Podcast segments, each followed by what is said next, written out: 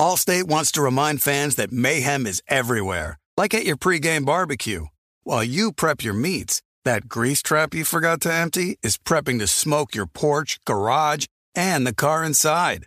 And without the right home and auto insurance coverage, the cost to repair this could eat up your savings. So bundle home and auto with Allstate to save and get protected from mayhem like this. Bundled savings variant are not available in every state. Coverage is subject to policy terms and conditions. We are welcoming a new show to iHeart and the DraftKings YouTube channel. It is called Point Game with John Wall and CJ Toledano. It's an insider's look at the NBA and the culture surrounding the league. Every week, the five time All Star and the number one pick in the 2010 NBA draft, John Wall, will give his unique perspective on the hottest topics in the league and tell the best behind the scenes stories from his time in the NBA. So check out Point Game with John Wall and CJ Toledano on the iHeartRadio app, the DraftKings YouTube channel, or wherever you listen to your podcasts. Looking for an assist with your credit card but can't get a hold of anyone? Luckily, with 24 7 US based live customer service from Discover, everyone has the option to talk to a real person anytime, day or night. Yeah, you heard that right. You can talk to a real human in customer service anytime. Sounds like a real game changer if you ask us. Make the right call and get the service you deserve with Discover. Limitations apply. See terms at discover.com slash credit card. The volume. It's Hoops Tonight presented by FanDuel. The NBA season is kicking into gear, and there's no better place to get in on the action than with FanDuel. The app is safe and secure. Getting your money out is super easy. You can jump into the action at any time during the game with live betting, and I love building those same game parlays.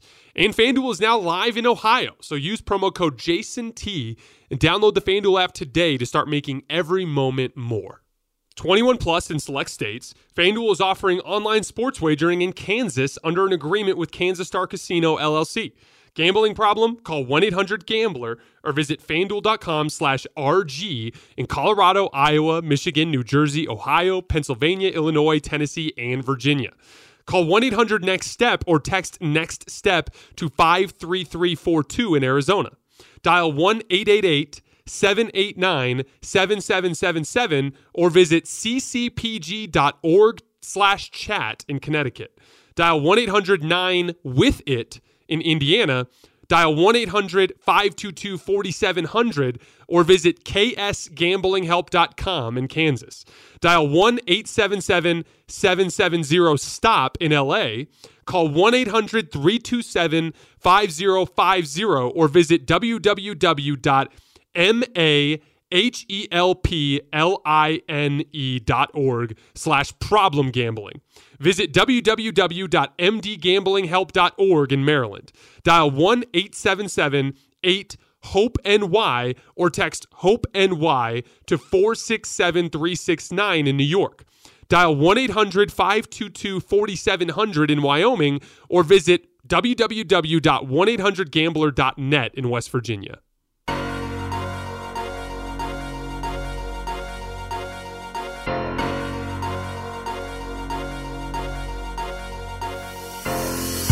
Welcome to Hoops Tonight, presented by FanDuel here at The Volume. Happy Tuesday, everybody. We are live on AMP. Don't forget, if you're watching on YouTube or listening on our podcast feed, that AMP is the very first place that you guys can get these shows. We have an extremely special guest today. A good friend of mine, Mr. Sam Vecenie from The Athletic, is going to be joining us to talk about the top tier of contenders in the league, the teams that we both think have real chances to win the title. And then we're going to do a little dive into the MVP discussion, the dreaded MVP discussion. You guys know the drill before we get started. Subscribe to the Volumes YouTube channel so you don't miss any more of our videos. Follow me on Twitter at underscore Jason LT so you guys don't miss any show announcements. And if for whatever reason you guys miss one of these videos and you can't get back over to YouTube to finish, you can find them wherever you get your podcasts under hoops tonight. And last but not least, before we get started, you guys have heard me talk about Game Time, the fastest growing ticketing app in the United States. If you're looking to get out to any NBA games, NHL games, college basketball games, baseball games, concerts, or comedy shows, Game Time has amazing last minute deals on tickets to all of these. So if you're trying to get out to an uh, to an NBA playoff game, Game Time's got you covered. If you're trying to go see one of the later rounds of the NCAA tournament, Game Time has you covered. Or if you're just a huge Taylor Swift fan and you got to get out to see T Swift, Game Time has got you covered. They have excellent uh, an excellent user experience. You're going to find a good deal. You're going to know exactly where your seat is. I want you guys to check it out. So no matter where you live, get out and have some fun this week. Download the Game Time app, enter your email, and redeem code HOOPS for $20 off your first purchase. Terms apply. Again, enter your email and code HOOPS. That's H O O P S for $20 off. Download Game Time today. Last minute tickets, lowest price guarantee. All right, let's talk some basketball. So I'm ex- I'm extremely excited to be bringing on senior NBA writer at the Athletic, host of the Game Theory podcast, where I have been very blessed to appear as a guest a couple of times. Someone who's one of my very favorite people in the world to talk basketball with, Mr. Sam Vecenie. Sam, how are you doing, man? Well, Jason, that's so nice because I feel the exact same way about you. and I'm so excited to do this. Genuinely, there are very few things that I feel less excited to talk about than this MVP discourse. But doing it with you, I feel like will be less frustrating than the general discourse that we see online. So I'm excited to do it. Yeah, I 100% agree. I'm excited to dig into your process a little bit. I've got I've got a little bit of a system that I've been using. This will be the fourth year that I've used this system. And I'm really curious just to see your general approach to it. And then you and I have had an interesting conversation in the past about the role of advanced metrics in these discussions too that I want to get into. But I did want to start just kind of it kind of feels like we are the, that the the league in general is starting to kind of settle into what it's um, going to look like here as we head into the postseason. Your play-in teams are kind of looking like the play-in teams, and your top six are kind of looking like the top six. The only seed that I don't think is 100% set is that sixth uh, sixth seed in the Western Conference, just because some of the uncertainty surrounding Golden State with their lack of wing depth. But what I wanted to do today is just kind of take a break and zoom out a little bit and talk a little bit about championship contenders. So I've used tiers in the past where I include teams that have like super long shot chances. But what I wanted to do is I wanted to get your opinion on on a list of teams that you think have a real chance to win a title. so what I'm going to do is I'm going to read you mine. And if there's anybody on that list that you disagree with, I want you to tell me. And if there's anybody that's not on that list that you'd like to add, I'd like you to make that case. So the teams that I think have a real chance to win a championship right now out east are just Milwaukee, Boston, and Philly. Is there anybody okay. in that list that you would add or remove? So are we talking like super long shots or are we talking just like like can, real can chance? I, the Cavs have the number one net rating in the NBA right now. Like I am concerned. I don't think they are nearly on the level of the top three that you just said. I do think that they cause real problems for Philadelphia in a potential playoff series. Because if we look at the teams that have beaten Philadelphia previously in playoff series, you look at the Atlanta Hawks specifically, it's the teams that can really kill you uh, when you're playing drop coverage with Joel Embiid. Mm-hmm. And both Darius Garland and Donovan Mitchell have the capability to do that. Now, do I think the Cavs have a great matchup against Boston or Milwaukee? I do not. But they are number one in net rating they have a better record than I think all but one team in the Western Conference. I at least will throw them in as a two or three percent chance. That's super interesting. So I've I know Cavs fans feel this way. And there's really two things for me that are the determining factor for me leaving them off that list. Uh, first of all, I do believe that having two small guards in your backcourt, even though I think both Mitchell and Garland have defended better than we could have anticipated this year, I do want to give them that amount of credit. But as we know, the personnel shortcomings kind of supersede how you participate schematically when you get onto that that stage. So I worry a little yeah. bit about their entry points in the backcourt. And then teams are really starting to sell out on the Mitchell Garland pick and roll, ignoring their off ball shooting. It's been yeah. Uh, it's been just a smorgasbord of like let's try Cedi Osman for a little while. Okay, well Lamar Stevens is yeah. making some shots. Let's go with him for a little while. And and so when I really think about the way teams are going to ignore Evan Mobley and whoever it is that gets that three spot off ball. And Caris LeVert obviously gives you a better offensive option there, but he's not the same level of defensive player as Isaac Okoro or Lamar Stevens, who they've been using as primary point of attack guys in a lot of cases. So, like, I just worry about them being the textbook type of team that will struggle in the playoffs as teams really exaggerate attacking their weaknesses. So, is there anything that I said there that you would disagree with? Mm, no, I will say they they have the number one defense in the NBA right now. I think their mm-hmm. defense is less built toward being a great playoff team in many of the same ways that you just discussed. The guy that I can't figure out why they don't play is Dean Wade. Uh, Dean Wade gives them that shooting and that length defensively that I think is actually what they need, but they are not playing him, and I don't know that we can consider that a real potential outcome here. And that's So, not injury look, related anymore.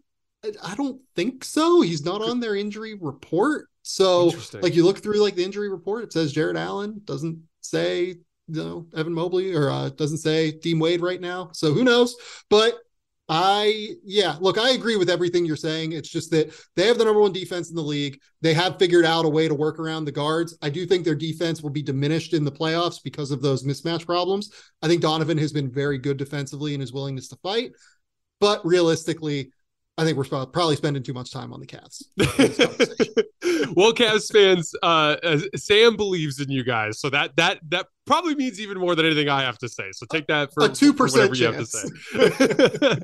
so out west, and I know this is going to ruffle some feathers in Sacramento and Memphis, um, but I only have five teams: the Denver Nuggets, the Phoenix Suns, the Golden State Warriors, who I'm tempted to remove.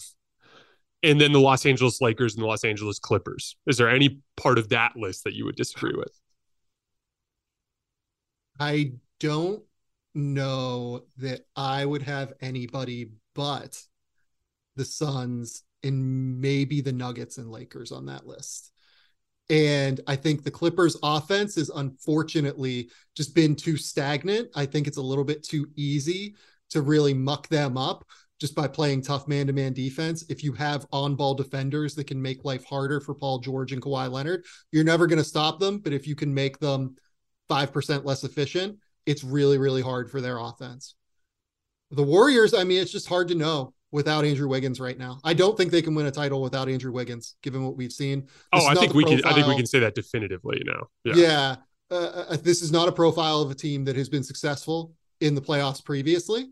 And without Andrew Wiggins, it's just going to be, I think, way too difficult for them to find the consistent offense and defense. That's what Wiggins brings. He brings them the two way play that they need on the wing. That, you know, Klay Thompson, as good as Klay is still, even coming back from the multiple injuries, he's not always a two-way player at this point in his career because of the injuries. So I need I think they need that on-ball potential stopper in Wiggins. I think they need the offense that he provides as well potentially in second units. I really think it's going to be tough without Wiggins for the Warriors.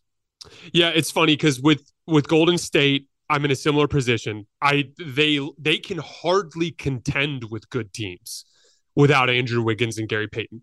It's just they were already close to the line of minimum allowable athleticism and height on the perimeter to contend when they were healthy last year. They overcame that just because they were so good everywhere else. Uh, Yep. But without those two, they dip below that line to that point of no return.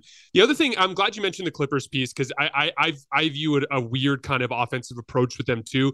But another thing that I've really noticed, especially in the last couple of months, is their lack of rim protection. Yeah. And I know that you think of Zubac as the kind of guy who could do that at a decent level, and Plumlee's fine. Um, but their numbers in protecting the paint have been atrocious over the course of the last month. And everything about NBA history tells us you need an elite defensive front court to win an NBA championship. And part of me wants to go Kawhi and Paul George. Doesn't that kind of somewhat make up for that? But they just haven't been able to protect the paint. So that's been a big a big reason that I've been somewhat on the fence with them. Are you would you include Memphis and Sacramento in this equation or do you agree with me that they're that they don't have a chance? I would not at this point include them. Uh, Sacramento, I just think it's way too hard for them to defend. Uh, Mhm. I think the teams are going to be able to take advantage of them defensively. All due respect, I love the Kings. I love what they've done this season. I just don't see an NBA title level defense whenever they're going to be playing, for instance, potentially Phoenix. If Phoenix is full strength, I don't see how that's like not a four or five game series. Maybe the Kings get hot. Uh, Memphis is harder. Memphis is Memphis is tricky just because of the Ja Morant issue that's hanging over all of this. What does he look like when he comes back? Is he the same uber confident, attack oriented Ja Morant every single game in, game out? We're recording this before he has actually returned at this point. My read is uh, I think they have real deficiencies even with Ja Morant because Ja is their lead scorer. He is their key offensive option. He is not really a threat that teams are all that worried about behind the three point line as a pull up threat. And he is not really all that big of a threat that teams worry about in the mid range area if you stop him from getting to that little floater that he has. I think because of that, it's a little bit easier to drop coverage them. And I think teams that can drop are going to have an easier time with them kind of managing their offensive uh, game plans. And then defensively, Ja is a real guy that they have to work around on that end. Uh, you know, Desmond Bane, Dillon Brooks, those guys fight. But if you have to have Dillon Brooks out there, you're losing something offensively in terms of efficiency as well. So I, as much as I love Memphis, I love the project. I love what that front office has done to accumulate this group of talent. I think they're a year away at this point. Yeah, it's super interesting because Memphis crosses a couple of specific boxes that I value a great deal. I think their interior defense is outrageously good. Did you see that stat from the Warriors game the other day that they held them to 22 for 48 shooting in the paint? Ridiculous. it's, it's ridiculous. unbelievable. There, it, uh, Jaren Jackson. Every month that I watch him, looks one step closer to becoming you know, the next kind of Anthony Davis level two way power forward defensive prospect that we have in this league. And I, I love that about them as a foundational piece as a championship contender. I think the Dillon Brooks thing, and I hate that guy because I think I think he's I think he ever I was out on him before he shoved the cameraman, yeah. and that was kind of like the last thing. But the reality is, is like I also think he's a, I think he's got a case to be considered the best perimeter defender in basketball right now. He is, Ooh, okay. he putting he's putting together a body count this year of stars. Like it, like even in that Kyrie game, I think he was 11 for 25. Like I think he did a number on Steph in those two games. He and look, I'm not. I need I need larger sample size. I need to see more versatility to put him into that equation. Like I think what Andrew Wiggins did to Luka and to Jayson Tatum in the last two rounds of the playoffs is a more impressive case, and I would need to see something better than that on a playoff stage. But like I don't think it's a coincidence that every star that runs into Dillon Brooks this year is having like nightmarishly bad games. Like that, that to me is real. But outside of those two things, I think their offensive creation from the standpoint of dribble creation from the perimeter and their play finishing off ball. Like they're, I think, I think I looked it up the other day. They're a bottom five spot up team in the league by points per possession, yeah. which is ridiculous. I think even Cleveland, who we talked about earlier as a team that was uh, really ill equipped in that zone, was 18th, so significantly higher up. They're less than a point for less than a point per possession on spot up uh, situations. So I just don't think they have nearly enough offensive skill uh, to make their defense uh, uh, to make their defense weaponizable in a way that can win a championship. You you and I actually in our two shows that we've done together, we've never actually talked Lakers. So I how did that happen? I don't know, man. I don't know. But like, so here's the thing. I if LeBron James can come back and get help, yeah. I am going to be so tempted to pick them to come out of the West. When I think about the combination of rock fight winning, just huge front court players and LeBron James and Anthony. Like, can you imagine the two of them battling with Harrison Barnes and Domantas Sabonis for seven games? Yeah. like, like I, I think I think about the front court mismatches that they present. I think about the the matchup versatility with the guy like Nikola Jokic. I think about the uh, the influx of offensive skill, which is not they're not the most offensively skilled team in the world, but they've added a significant amount of it. The ability to weaponize uh, guys like Jarred Vanderbilt in uh, high high pressure perimeter assignments that he can uh, that he can do. And I actually think that they've overachieved a little bit in this recent stretch because so many elements of their starting lineup don't make as much sense without LeBron. Like Vanderbilt's actually struggled for them quite a bit. I think in large part because without LeBron out there to kind of weaponize him as a cutter off the ball. His lack of uh, his inability to shoot has been a problem. But I just think when I look at the Western Conference, a healthy Lakers team, eh, I think has a higher two way ceiling than everyone else. Do you think I'm too high on them, or do you feel a similar way? I don't think they have a higher two way ceiling than Phoenix. I think they're probably number two. Okay. And the reason I say that, look, they're 16 to 1 right now to win the West. Like, that's a crazy number to me. I, I have no idea how that's a real thing. Uh, this team, I'm glad you brought up the Vanderbilt piece of it because he is a critical piece for them. he only works if LeBron is out there because if he if Vanderbilt is out there, he is taking something off the court in terms of your creation ability and in terms of your offense. He's a great, you know, rim runner. He is a great offensive rebounding threat. He is someone that will attack the glass and will attack you at the point of attack defensively and will rebound and be an incredible help defender across the board. He's a really valuable piece for them.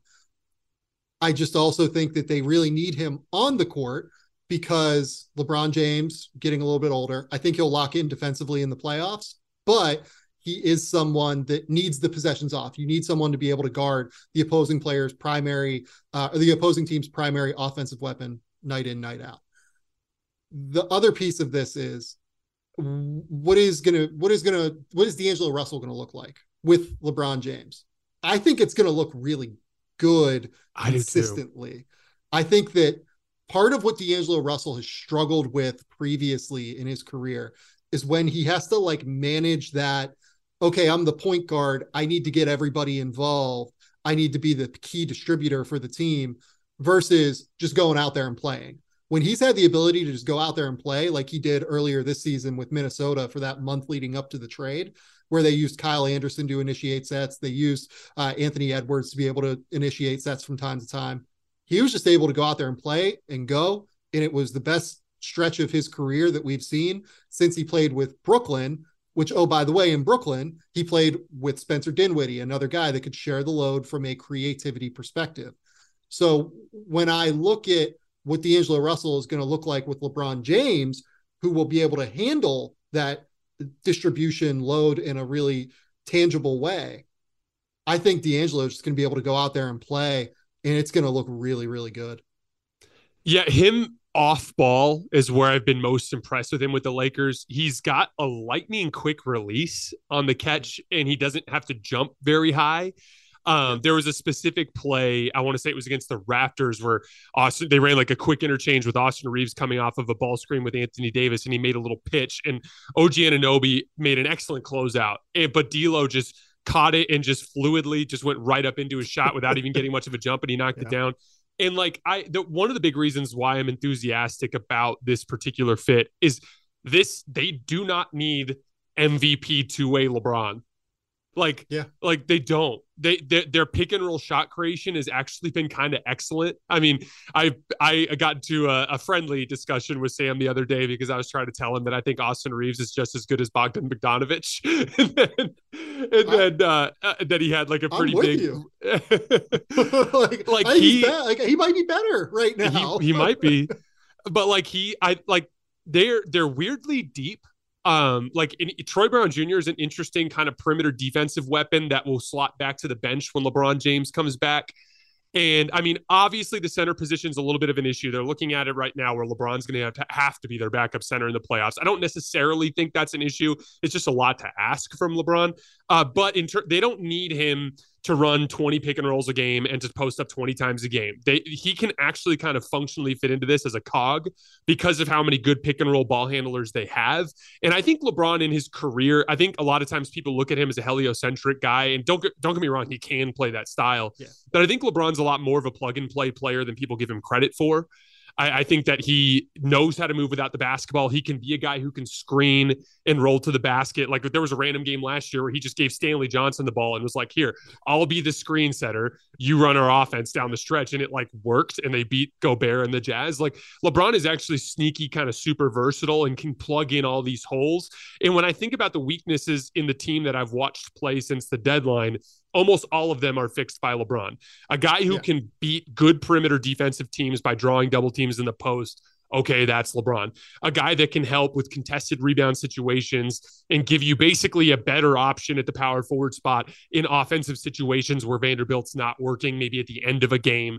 That's kind of your guy. Like, I think he fits so many specific weaknesses. And again, in a Western Conference where no one looks great, I think that they make sense as like a threat to me. But obviously, so much is up in the air. And I mean, the Nuggets, I, I do think that it's a bit of an excuse to just blame everything on a lack of urgency. But at the same time, like that's certainly part of it, you know? I think so. it's a big part of it. I do. Mm-hmm. Like, look, they're playing drop coverage right now, which is not what they will do in the playoffs. Like, I can mm-hmm. almost guarantee that. And it feels like they're doing it to keep Nikola Jokic fresh to me mm-hmm. as much as anything, because, you know, having to go out, play flat, play at the level of the screen every single time, and then recover back to your man, it does take a toll. It takes a toll on your body on a somewhat real level, having to do it mm-hmm. night after night, possession after possession. Drop coverage is a little bit more stationary which I think does help Jokic. But at the end of the day, I don't know if I trust them in either defensive structure. So that's a real problem. Uh, with the like, honestly, like I would pick the Lakers if they have a healthy LeBron in a series against the Nuggets because I think that they cause a lot of problems with the, their defensive ability against the Nuggets. You can throw Anthony Davis onto Nikola Jokic and then what it's Aaron Gordon on LeBron. And I think that that's just not going to go all that well for Aaron Gordon because Aaron Gordon, as good as he is and as close to being an all star as he was, I, think that he's a little bit better having uh, being able to help uh, help Jokic whenever he's in those tough defensive matchups against Anthony Davis. He's a good on ball defender. He's a better help defender, in my opinion. Uh, yeah, looking at this Lakers roster, their best five is what a very real Austin Reaves, it seems like, who looks awesome right now, looks confident. I've never seen that dude get flustered in his life. It's probably D'Angelo Russell, LeBron James, Anthony Davis. And then when you have those four, you can kind of put out anyone at that point, right? You can mm-hmm. put out Rui if you want some like physicality and shot making. You can put out Jarred Vanderbilt if you want point of attack and rebounding. You can put out uh, Malik Beasley if you want even more floor spacing to attack, right? I don't know. I think this is a. I think you'll see some Troy Brown Jr. there too. Like I, yeah. he's he's definitely got Coach Ham's trust, and he's kind of to me like the bridge between uh Jarred and Rui, where he's got some of that point at point of attack capability that Jarred Vanderbilt has, but has that like Troy's like legit on the wings, a pretty reliable three point shooter yeah. uh, over the course of the last couple months too. So I think you'll see some stuff there. Um, we're gonna move on to MVP, but it sounds to me like your list is Bucks, Celtics, Sixers, Cavs, Nuggets, Suns, Warriors, Lakers. So you're basically swapping out the Clippers for the Cavs. It seems to me is your list. That's kind of it. Yeah. Yeah. Okay. Right it. on. We're pretty close. I like that. All right. So I think I think we would have it ordered differently. Like I think I would have the Suns at like number number three or four right now. But yeah. I'm terrified of the Suns, Sam. so am I. I, but... I, I think they need to lose early. The later they get into the playoffs, the more I'm going to be freaked out by the continuity. And I can pretty safely tell you right now that I'm probably going to pick them as my preseason title favorite next year. I'm terrified of them. I'm terrified of KD. I think Devin Booker is just like taller, more dependable Kyrie Irving. you know, like uh, Chris Paul is the one kind of weird piece, and we'll see how he fits in all of that. DeAndre Ayton has no choice but to buy back in just because of the stakes of it all. And then this summer, they're going to be able to uh, to boost all of that uh, perimeter defense weakness that they have. Um, so, what I would like to do for this MVP piece is I'd like to quickly just rip off some stats, uh, just some basic surface level stuff. But I, I doubt we'll spend too much time there just because I think you and I both like to discuss it more from a basketball perspective, which is a big part of why I wanted to have this conversation with you. And I do want to hear like your reasoning and the way that you go about this. So in games played, uh, Jokic is in first place, 64. Embiid 58, Giannis 56. But in the games that Jokic has played, 45 and 19, that's a 70% win percentage. Embiid 39 and 19, that's a 67% win percentage. Giannis 42 and 14, a 75% win percentage. Points per game, Embiid 34, Giannis 31, Jokic 25. Rebounds, Giannis and Jokic tied at 12, Embiid with 10. Assists, Jokic with 10. Uh, Giannis with six, although he's been uh, getting a lot more assists lately. Uh, Embiid 4.1. Efficiency, Jokic 70% true shooting. Embiid 65% true shooting. Giannis 60% true shooting. On off stats, uh, the Nuggets are 27 points better with Jokic than without him. Uh, Embiid uh, 10 points. Giannis seven points. One wrinkle there, though, the Nuggets starters have only played two additional games together uh, compared to um, that uh Giannis lineup, but they've played 140 more minutes together. Or excuse me, that's compared to the Embiid lineup. So what that tells me is they're just keep they're not staggering nearly as much. They're keeping their starters together. Um yeah. so and, my uh, let, me, let me also add to that. Uh the Nuggets backup center position this year has been a revolving door of train wreck. I guess is the best way to put it. And but I thought know, the Lakers made a huge mistake giving up Thomas Bryant. What was everybody thinking? I think the Nuggets made a huge mistake, you know, giving up three second rounders to acquire Thomas Bryant instead of getting better defensive wing help. So yeah, no, I uh, I just want to note for the record that the DeAndre Jordan Bones Hyland pick and roll defensive combination was a train wreck. Uh, Zeke Nnaji is not ready for this, and Thomas Bryant has not been good enough. Well, and Thomas Bryant's interesting. He's so hot and cold. There are days where he has it going offensively and he's great. It's just it's just too inconsistent. Um, yeah. so what I'd like to do because there's a bunch of different elements we can get into, but what I'd like to start with is just what your like if if you were like if you had an MVP vote, you had to turn it in a week from today. What would your process look like? So my, my process is a little bit simpler than what I think other people's is. You know, some people look at it as who is the most valuable player to their team? Who is the guy bringing, you know, if if you took this guy off the team, what would that look like? I kind of look at it as who is the best player in the league. That, I try to keep it as simple as possible.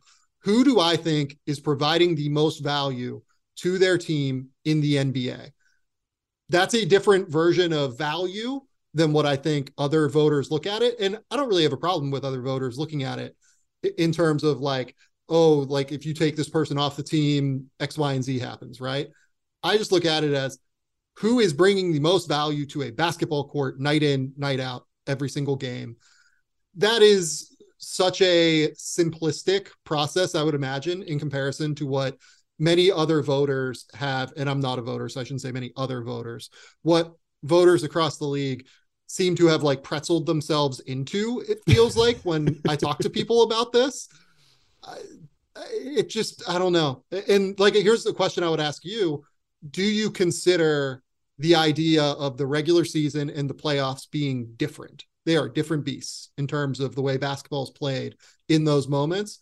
Are you purely someone that looks at this from a 2022 2023 season that's all that matters point blank or do you consider the fact that we've seen these guys play in the biggest moments before?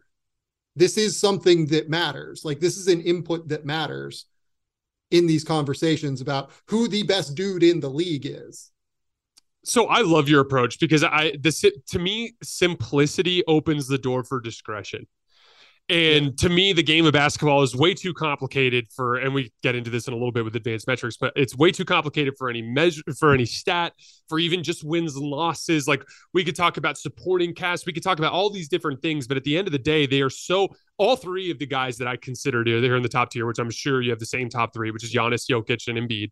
All three of these guys have completely different ways that they impact basketball games. Like it could not be any further uh, from each other, even though they play similar positions. And so, from that standpoint, I think that keeping it vague allows you to kind of approach the conversation from a, a bunch of different perspectives. And as far as the playoffs, like I think you have to factor that into a certain extent. And I understand the idea of um, you know, it being a regular season award. And I appreciate that. And when I go over my system, it'll make some sense to you. We're gonna get yelled at. We're gonna get yelled at by the people. I know.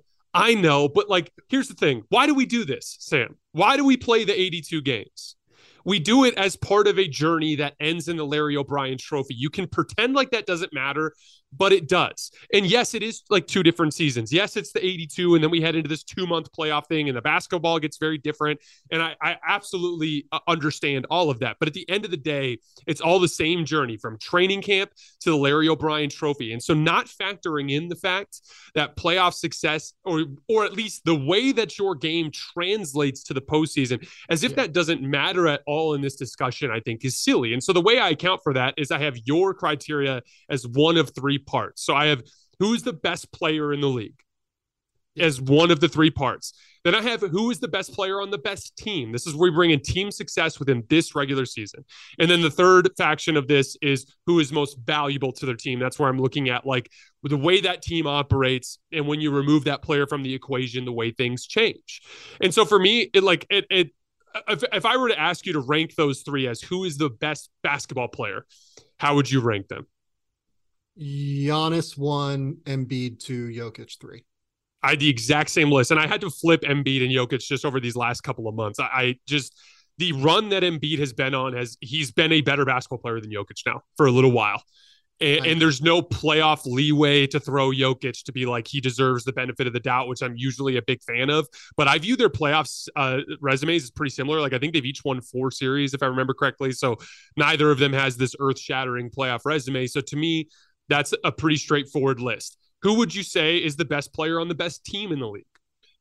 I think it would be Giannis, Embiid, and Jokic at this point, just given the records. Yeah. So I put Giannis one, Jokic two, uh, based on that win percentage piece. Like Embiid's only won 67% of the games he's played in.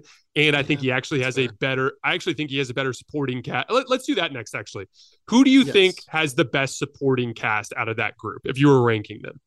I would say Embiid has the best supporting cast. Uh, you're playing with James Harden, and then you have a loaded, deep team with Tobias Harris, who's had a really underrated season this year. Uh, you have Tyrese Maxey, who's averaging 20 points a game. I think it's like unequivocally Joel Embiid has the best. And then I think you can parse between the Bucks and the Nuggets. I would say that the Nuggets have probably had a better supporting cast around Jokic this season. Just given that Khris Middleton has missed a lot of time, has been coming back from injury. Now, Brook Lopez and Jrue Holiday have been probably better than anybody on the Nuggets, right? I think so. Maybe, so I don't know. Maybe it is Jokic at three in this conversation. The more I think about it, but Jokic has the four guys around him that are absolutely terrific.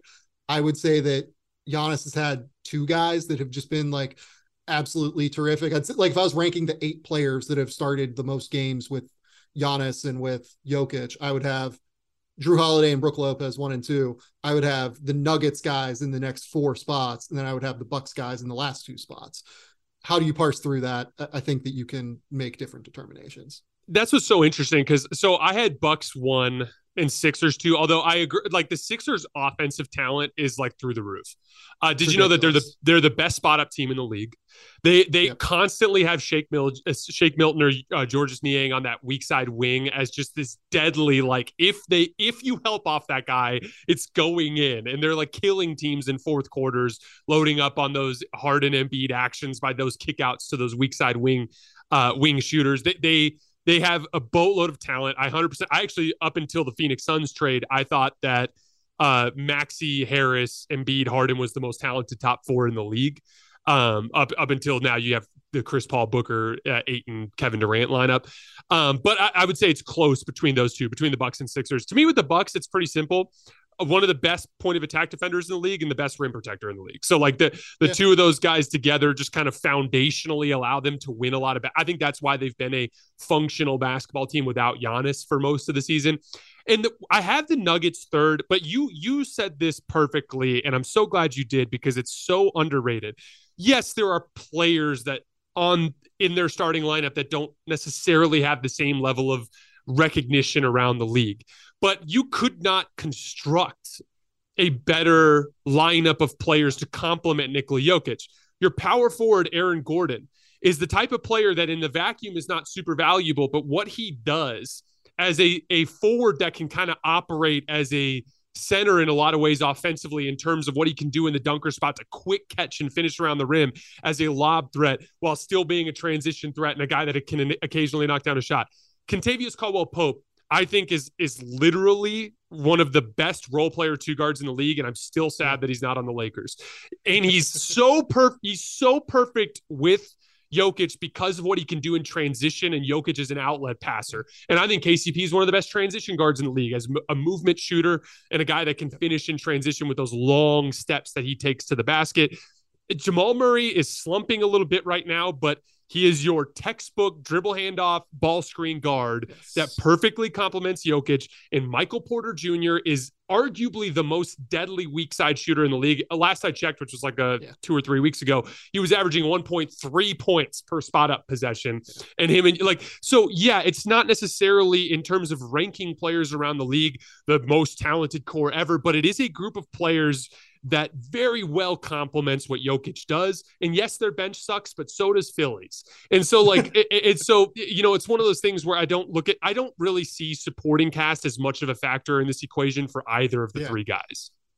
I agree with you. I will say as well to bring up your point about the Bucks. I think when, with Khris Middleton, the way he's playing, I think over his last 15 games, he's averaged something like 17, 18 points, six assists, five rebounds. I think he's shooting like 48, 37, 87 or something like that. He's basically back to being pretty close. He's been a little bit more of a facilitator than what we've seen from him in the, him in the past, but he's basically back to being pretty close to what we've seen from Khris Middleton previously.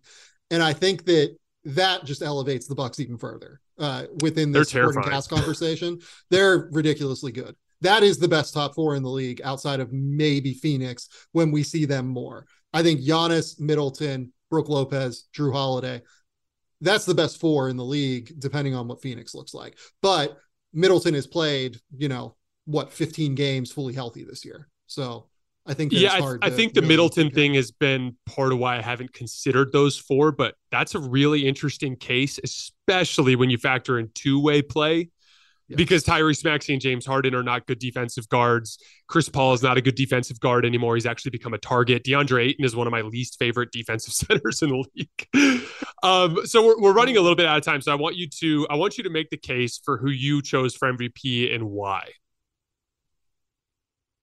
I went with Giannis. And I think that the I think that as we've gone through this process, right, as we've explained all of the different criteria that I think you've had me answer questions regarding uh, who is the best player, who is the best player on the best team, who is the most valuable player.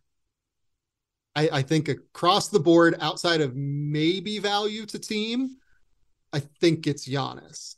And I know that he his efficiency numbers are not quite as good as what Nikola Jokic's are. And I guess we didn't really have time to have the metrics conversation. But if you look at what he was tasked with doing throughout the year as a shot creator, given the roster that was around him, Brook Lopez, not really a shot creator, more of a spot up three point threat at this point in his career, can offensive rebound, can do some things in the on the block, more of just a spot up guy at this point. Jrue Holiday inconsistent as a creator for a point guard, I think is reasonable to say. There are games where he is hot and he is just very uh, almost impossible to stop when he has the three point shot going. He takes games... so many tough shots. Yes. Why does he take so many difficult shots? I don't understand. Every shot for him is like a drifting fadeaway. yeah, it really is. So Giannis is tasked with a more difficult responsibility, I think, within the ecosystem of Milwaukee's offense throughout a majority of the season. Now that Middleton is back, now that Joe Ingles is actually firing in like a fairly real way, he has really helped their passing, their playmaking, their ball movement across the perimeter. Middleton has also really helped that. And he's also given them a bailout option as a mid range shot creator late in the shot clock, which they really needed. But for a majority of the season, Giannis did not have that, which is why the efficiency numbers are a little bit lower for him than they are for other players in this conversation. I think that when you combine the fact that Giannis is the most dominant player in the league, just in terms of being able to create his own shot, going to the basket, and finishing at just such an elite level, he can do it anytime, any point. He's averaging what you mentioned 31 points per game, something like 12 rebounds and six assists in that ballpark. The numbers are great. On top of it, I do think he is the best defensive player of this trio. Uh, I have Joel Embiid at number two. I think Joel Embiid in Giannis are very much like almost 1A and 1B for me. I think they're super close. I have Jokic at third at this point. When we did this conversation on my show at midseason, we also did not have Jokic at number one. Uh, we had Kevin Durant at midseason number one. That's right. And, we had Kevin Durant. I forgot about that. yeah. Kevin Durant was in the midst of leading the Brooklyn Nets to like a 28 and 12 record or whatever it was. And it was unbelievable in those first games that he played, was well deserving. I went with Embiid here. I think the fact that Philly's defense is genuinely terrific this season. He is probably the second most dominant shot creator in the league behind Giannis. And I think you could make a case that he is the most dominant scorer in the league if you really wanted to. The thing with Giannis is I trust Giannis as a passer decision maker a little bit more. I like Giannis's defense a little bit better. And again, as you said, Milwaukee is the best team in the league when Giannis and Antetokounmpo plays. That is it. That is it. Point blank. I went with Giannis as MVP. 75% of their games, man. Uh, so I, it was it was pretty basic for me. Best player in the league, I went Giannis Embiid Jokic. Best player on the best team, I went Giannis Jokic and Embiid. Who is the most valuable to their team? I went Jokic Embiid Giannis. And if you kind of break those down, where first place is worth three points, second is worth two, third is worth one. I had seven points for Giannis Jokic with six and Embiid with five. And, you know, I try to stick to that criteria as best as I can. And what's funny is I came into this process when I sat down with my coffee this morning, I was like, I expect to pick Embiid.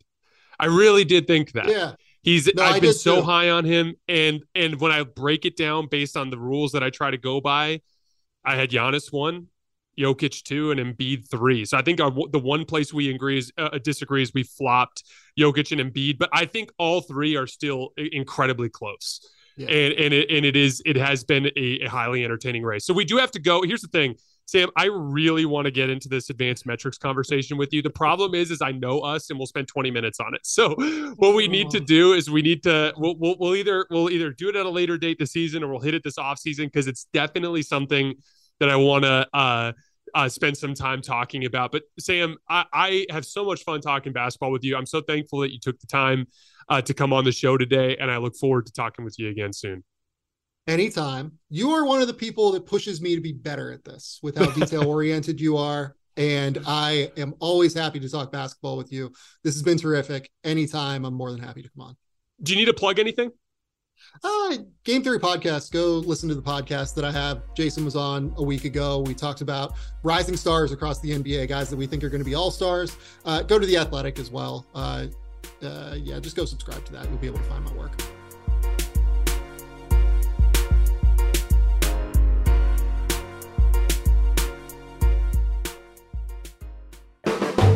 The volume. Allstate wants to remind fans that mayhem is everywhere, like at your pregame barbecue. While you prep your meats, that grease trap you forgot to empty is prepping to smoke your porch, garage, and the car inside. And without the right home and auto insurance coverage, the cost to repair this could eat up your savings. So bundle home and auto with Allstate to save and get protected from mayhem like this. Bundled savings variant are not available in every state. Coverage is subject to policy terms and conditions. MTV's official Challenge podcast is back for another season. And so are we. I'm Tori Deal. And I'm Aneesa Ferreira. The wait is over, guys. All Stars 4 is finally here. And this season takes it to a whole new level.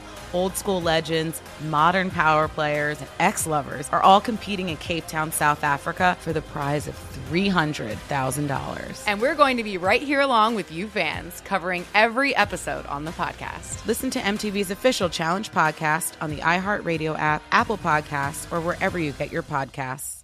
I'm Diosa. And I'm Mala. We are the creators of Locatora Radio, a radiophonic novela, which is a fancy way of saying A podcast. Welcome to Locatora Radio, Season 9. Love at first listen. We're older, we're wiser, and we're podcasting through a new decade of our lives This season, we're falling in love with podcasting all over again. and getting to the heart of our stories. We're going places we've never gone before, and we're bringing you along with us. With new segments, correspondence, and a brand new sound.